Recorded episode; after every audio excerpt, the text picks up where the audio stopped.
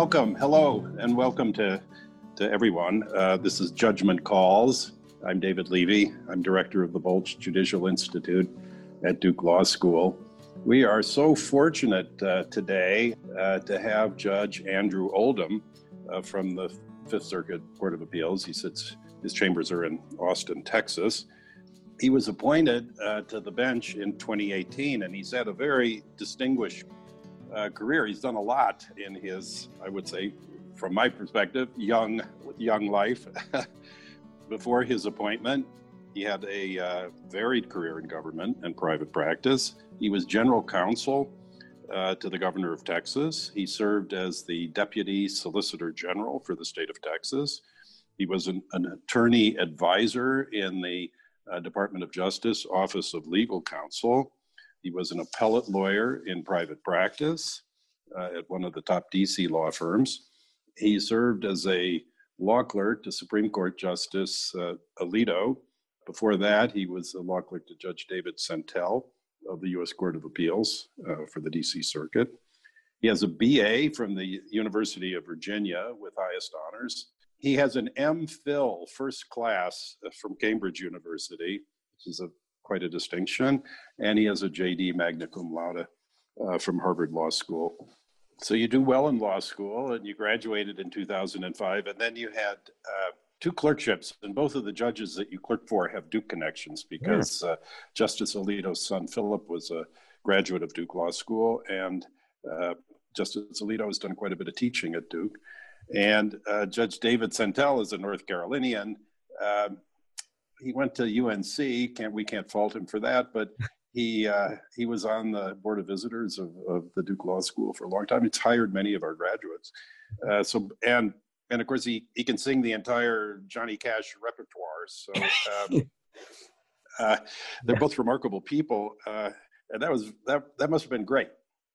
Oh, it was incredible. I I I will never I mean, those two men and the, the, the, impact that they had on my life is is indescribable with words in the English language. I, I mean, and, and not just because of where I am now. Just yeah, I would have said the same thing five years ago. Um, the way they approach their jobs, the way they approach their families, the way they think about the law, the way they think about Amer- American history, English history.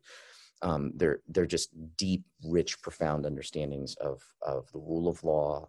I just I find both of them such inspirations. I often tell my law clerks at the beginning of our terms together uh, that um, you know I hope that one day I will be you know a tenth of the man and a tenth of the judge that those two are, um, and that if I can make their clerkship experiences a millionth as valuable as mine was, that I will have considered the year a success um, because they they just forever changed my life, touched my heart, inspired me. Um, every single day, I was just thrilled, thrilled to be in the office with them, um, have a chance to learn from them. They were amazing. Well, they must be so proud of you as well. Um, do you do you uh, continue to have contact with them from time to time? Oh yeah. Well, you know, uh, one of the great things about being on the Fifth Circuit is you know, Justice Alito is now our circuit justice, um, and so he's. I, I used to refer to him as my boss, but now he's like my boss in multiple ways. It's kind of neat. So yeah, I, I, it's wonderful to be able to talk to him about things related to work and not related to work. Right? It's it's a whole new level of of relationship um, and the same with Judge Sentelle. I still, I still call Judge Sentelle from time to time. Often it's it's to say, hey, I, I had this case that involved whatever provision of the what or whatever application of the APA. It made me think of our time together. You might see I, I cited this opinion. Look at this, you know that that um, that you may, may may recall from our time together. And it's just it's a wonderful feeling of the kind of the connection um, of our lives, how closely they've been sort of interwoven. I feel like it has only enriched my relationship with both of them that I was already um, completely enamored of them. So you may have other uh, judicial role models. I don't know, but it's one of the questions that I often ask uh, on the Judgment Calls program is whether there is a judge or a group of judges who um, you take as a model and who you um, you know you sort of ask what would they do or how would they handle this situation or um, am I sort of living up to what I um, most respect in those in those judges. Is is it fair to say they play that role, and maybe there are Easily. others as well? Easily, and I ask myself uh, uh, the, that question all the time about how they would approach these things. I think it's one of the really neat things about clerking and a bunch of this other um, just listening to you in the introduction, I was just thinking, my Lord, how how have I been so blessed to be able to have these this many different um, opportunities, work with these great many people, um, and but I often will think, you know, about the times like when you're when you're on the staff side, whether you're a law clerk or a staffer to an official or whatever, you get to see what a lot of people in the public don't see. You get to see the moments of private wrestling. You get to see the way someone reasons through a problem. You get to see what genuine integrity looks like. Um, and I just find it to be um, a constant reminder of what the public expects of us. I think, you know, both of my bosses, um, you know, my, my judicial bosses, and this constant understanding that we are public servants, right? We are supported by the taxpayers. We are charged with an amazing public um, office of public trust, as I know you know um, from your former life and we are given this um, incredible opportunity to exercise the judicial power of the United States. And with that comes the amazing responsibility of doing it with humility, of doing it with an understanding of the limits, both of us as human beings and the, the institution of, of law. Um, and I just, I, I, constantly think about watching them wrestle with these sorts of problems when I, because you know, some of our cases are straightforward, but a lot of them aren't. and it gives, it gives rise to a lot of internal dialogue. Well, I'm chair of the clerkship committee this year at, at, the law school, so let me just put in a plug to the students on who are listening. If you, you, really should consider the clerking opportunity for all the reasons that uh, Judge Oldham has said. Uh, and I, you, you started, you, you, said one thing which I, have heard from so many clerks, and I think I felt in the same way because I clerked for two judges as well, mm-hmm. is that when you clerk, just as you come out of law school, it's uh, it's a time in life where this may be, um, for many people, their first uh, serious employment, at least in the law. And these judges often have a perspective on, which is a demanding profession, on how to live fully in the law without giving up on every other part of life. Um, you know how to build a life in the law, and I, I think I think judges um, they have that kind of relationship with their clerks that goes beyond just uh, the analytic tools and the uh, sort of philosophical approach, uh, but more almost like you're part of their family. Yeah, I refer to my my clerks as as, as my family constantly. I will, uh, in emails and conversation, and I don't mean it as a rhetorical trope. I mean it as as a as a, a genuine, heartfelt feeling. You know, for the year that we're together, we have this unbelievable bond um, where because we, we, get to work on things that other people don't get to see, um, and and and we get to talk about these these very issues that you're just talking about. How do we do this with our families? How do we do this with um, other priorities that we have outside of the office? Um, and and you have a chance. You're not billing time by six minute increments.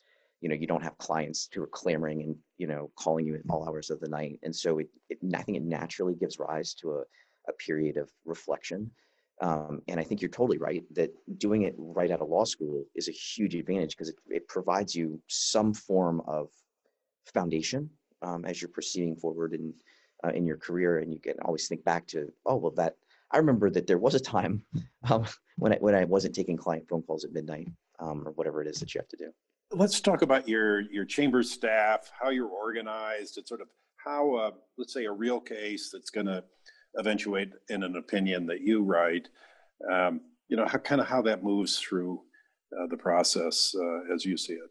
Yeah. So, so I have four clerks and a secretary or judicial assistant because she's way more than um, than that. She, I don't even know. She's out on vacation this week, and it's a miracle I'm even on Zoom with you because I can't yeah. figure out how to turn on the lights without her. Um, so it's, it's, it's six of us um, here, and when a case comes in, Gina, my JA, will take it, and usually um, she'll assign it to a law clerk, or the law clerks will divvy it up themselves. Um, and I like to have sort of one law clerk who I refer to as the quarterback, right, who's sort of quarterbacking that case. Um, but I'm a very firm believer in the idea that two brains are better than one, and three brains are better than two. Um, and so I love as much kind of interaction, bouncing around of ideas, preferably clashing of ideas. I, there's nothing that makes me happier than um, I constantly have my door open because I love listening to my law clerks talk, and I love hearing them say, "Well, I don't know, not sure we have jurisdiction or whatever it is, you know, they're going to fight about." Um, but when they disagree with each other, um, that's the real crucible of, of I think, um, cogent legal thought. Um, if we all just sort of agree, I've always thought that's kind of dangerous, right? Because then we're not examining the premises, really rolling an idea around. Um, and then I will work, I, but I usually work directly with the quarterback and whoever else is working on it um, to try to come up with a, with an opinion. I desperately, I, I tell my law clerks, I want you to have the same experience that I did when I was clerking. I want it to be as rich as possible. Um, I didn't get to work, you know, draft every first draft of every opinion in, in the cases when I was that I was working on, but I want my law clerks to have that experience because I want them to get a both to have a chance to to to sort of stretch their legs or flex their muscles or whatever, um, but also to then work through with me with the the art of the writing. Right, so much of it is art, and we're trying to communicate an idea.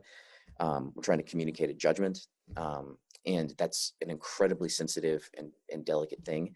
And there's just nothing in the whole world more invigorating than participating in it. So I try to do as not that I don't want to do them all on my own. I quite frankly love doing them, um, but I like to delegate as much of it to them as I possibly can for the sake of of their enrichment, their experience, um, and the iterative process of working together um, to make it perfect. Could we uh, delve into the nitty gritty here just a yeah. just for a second, um, if you're comfortable with that? Um, and probably all circuits are a little bit different, but let's let's say that it's uh, it's a case that uh, where the panel uh, maybe the the panel has decided or the uh, the senior judge on the panel has decided that there will be oral argument. Um, so we're not dealing with cases where, uh, let's say, the staff staff of the court has prepared an opinion already, and you're not. It's not going to. It doesn't raise any real question, uh, but it's it's a case uh, that may have some difficult legal questions. And uh, am I right that before oral argument, you don't know if the case will be actually assigned to you, or is that different in in the fifth? No, we don't know until we vote. Actually, we don't even know at the end of the sitting. Yeah, who's going to be the assignment? So the presiding judge makes the assignments, um, and we do it so we'll have a sitting that lasts a week. Um, even when we're doing them on Zoom, we'll, we'll have a sitting that lasts a week. Um, and then at the end of the sitting, um, the presiding judge will go through and say there's 20 cases, and we'll go, you know, all right, I'm going to assign this one to Judge Levi, and this one to Judge Oldham, and this one to whoever. And so, what your law clerks will have done for you to that point, perhaps, is to have written a, a bench memo and, and to help you get ready for oral argument. Yeah, that's right. I, I asked them to we, we we brief everything um, or memo everything, whatever you want to call it. We have I asked my law clerks to look at every case. Um, it doesn't matter how, um, you know, there's certain areas of law that I know better than others, um, but it doesn't matter. I treat them all the same. Um, my theory has always been um, that as soon as you get comfortable and you think you know what you're doing, is when you're going to screw it up. And the only mistakes I want to make are the ones that I thought about right? Like I'm, I'm trying really hard not to make an unexamined mistake. Those are the ones that keep me up at night. Um, yeah. If I look at it and I think it's that it's orange instead it's red, like okay, at least I tried, right? We're all frail, we're all human, we're going to screw it up. But I just I, I do not ever want to screw it up for lack of effort, energy, focus, attention. Yeah. I think we call those unforced errors. Yeah. you don't want to make too many of those. No, I want mine to be forced. I want to do it on purpose. Yeah. so, so the law clerk um, reads the briefs, writes a bench memo, and uh, I'm sure you read everything. And then, uh, what is your sort of uh, approach to oral argument? Mm-hmm. So I, what I'll do is I, I read, I try to read everything a week ahead of time, and then in the the court, a couple days before argument, I sit down with the law clerk, who's the quarterback, and we go through um, we go through the case and i say okay let's let's fight let's fix let's kind of fixate on the flex points. Like where do we think the the weak points are in the various arguments and who gets the long and the short end um, of of this battle and then i try to come up with a series of questions but i i don't really write them down um, i really just kind of get into my brain kind of the broad pictures and the themes so i i think that in this case there's going to be a personal jurisdiction problem um, it's not completely obvious to me um, that there was purposeful availment or whatever it is we're going to talk about. Um, and so I will sort of naturally in the argument itself just look for opportunity to talk about that. I try really hard not to just like inject it into the you know, throw the grenade into the middle of the room um, because I really think it should be. This is my own when I was an advocate. I kind of want it to be a conversation like you and I are having, um, and not just some like um, you know nothing more um, sort of unnatural than that. Well, and, and I think the point, and I can tell you that you're going to agree with what I'm about to say, it, it's not an occasion where the judge has any need to show everybody how smart the judge is. You know, it's really the lawyer's time, and um, and your time to if you've got some things you're uncertain about. Um, which often a judges goes into oral argument. You kind of think you know where you're going, but uh, you're not, maybe not sure about all the pieces of the argument, and um, it's useful. Well, and as you know, I mean, you had to make these these tough choices too. Someone's going to lose, right? Maybe maybe both sides lose, but someone's going to be more unhappy than the other. It's such a rare case where both people walk away 50-50 like, you know, Solomon or whatever. I mean, it's really hard. And so I always think about the fact since someone's going to lose, we all, we really owe it. We owe it to both sides. We owe it to the law, but we in particular owe it to the one who's going to lose. That we really take it seriously, make sure that we're right about that, um, and and to, as you say, it's the lawyer's time to try to save the case or to rehabilitate the case or to militate the the loss. Um, and so I, I mean, I think that's just a, a sign of respect to the bar and, and and also to the client. So uh, we do have some questions, and I, I better ask them before we run out of time. And I can tell that we've got some on the program uh, in the audience who are thinking about, gee, it'd be great to clerk for you. So one question is, uh, do you like your law clerks to have had a year of exp- year or two of experience before they come to you, or do you care? How, how, how do you see that? Well, let me say first. Um, although my dad, like Judge Sentelle, went to the University of North Carolina, and I can sing the Tar Heel fight song. Um, I do love Duke, and my first year um, on the bench, I had a Duke law um, law clerk, and and she was amazing. So I would love to have applicants from Duke. It makes me so happy. I also I know people. I know professors there. I know you obviously, um, and so I have people I, I, know and I trust there. So I, I feel very comfortable hiring. So I'd love to have um, more Dukies. Eh, how do I sort of think? We saying how do I sort of think about the clerk hiring process? Or well, yeah, I think particularly because some judges now want clerks to have worked in oh, private practice for you know a couple of years. No. I my view i i have no preference one way or the other. I have clerks who are straight through. I have clerks who have clerked for other judges before me. I have clerks who are going to clerk for me and then another judge. I have clerks who came from private practice. Um, i've got all kinds of clerks. And um, i think the thing from my perspective i try to make each clerk class round right? So yeah. i don't want four people straight out. I don't want four people who've had a year out i try to have sort of a variety of different perspectives because you know people who come straight through they have a handle on um, all kinds of stuff in law school. They think about these problems the way you the way i used to think about them obviously when you're a 3l in law school. You know you, that means you know a lot about the law review literature? You are probably an articles editor on your law journal so you know like the sort of ideas that are in, in circulation. That's a great skill. Um, but it's different than someone who's been at a law firm for a year and, and knows the difference between you know 12b6 and rule 56 in practice right yeah definitely well here's a Here's a question from someone who has figured out that, gee, you'd be a great mentor, and they want to know what what advice do you have for a one L?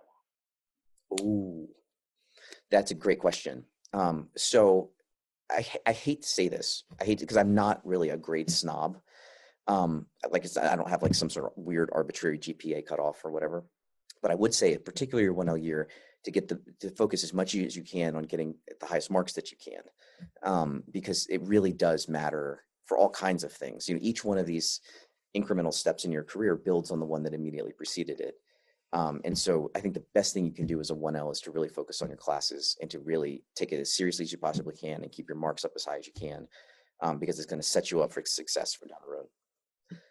And I think you'd agree that, you know, not everybody comes out of uh, college ready for the let's just say the unique experience of the law school exam. And so i think employers including judges like to see people who maybe it was a little rough their first semester but you can tell every semester after that they're getting it. They're they're they're, they're yeah. You've lived in a lot of different communities. How do you see uh, the how would you compare that um, these different communities or how important is it to be in a community that that um, that you that resonates with you? You mean geographically? Geographically, yeah. Yeah. So I I, I can't imagine anything more important. One of the greatest things I love about Austin is that I mean, it is it is a little bit of everything. In some ways, it's like a little bit of every one of the various places that I have lived. It's not quite the Anglophilia of living in in in, Cambridge, England. That's its own thing. But you know, we have um, obviously the University of Texas is here, so it has that, um, which I'm sure you would sympathize to. It's a little bit like Triangle. It's got a ton of the sort of the intellectual vigor of a of a higher education. It's got an art community. Obviously, this is the music capital. We call it the music capital of the world. Nashville disagrees with us, but you know, there's a ton of the sort of artist community. There's tech and all kinds of the sort of vibrancy that comes from that. Um, and it just makes it so it reminds me a lot of living in Northern Virginia, right? We have professionals, um, we have all kinds. It's just a, an incredible melting pot, um, and it's always resonated with me because it, obviously it's a little bit weird um, by, by, design and proudly, but um, I just think it, it's life affirming to be in a place that that really sort of supports you in that way and, and makes you feel like you, there's a little bit of all the things you find important. We could talk for hours, and uh, I hope sometime we'll have that opportunity in person we can't thank you enough. Thank you so much for my great joy. being with us uh, here today. This has been Judgment Calls, a program of the Bolch Judicial Institute. Goodbye, everyone, and thank you, Judge Oldham. Thank you so much. Judgment Calls is produced by the Bolch Judicial Institute at Duke University.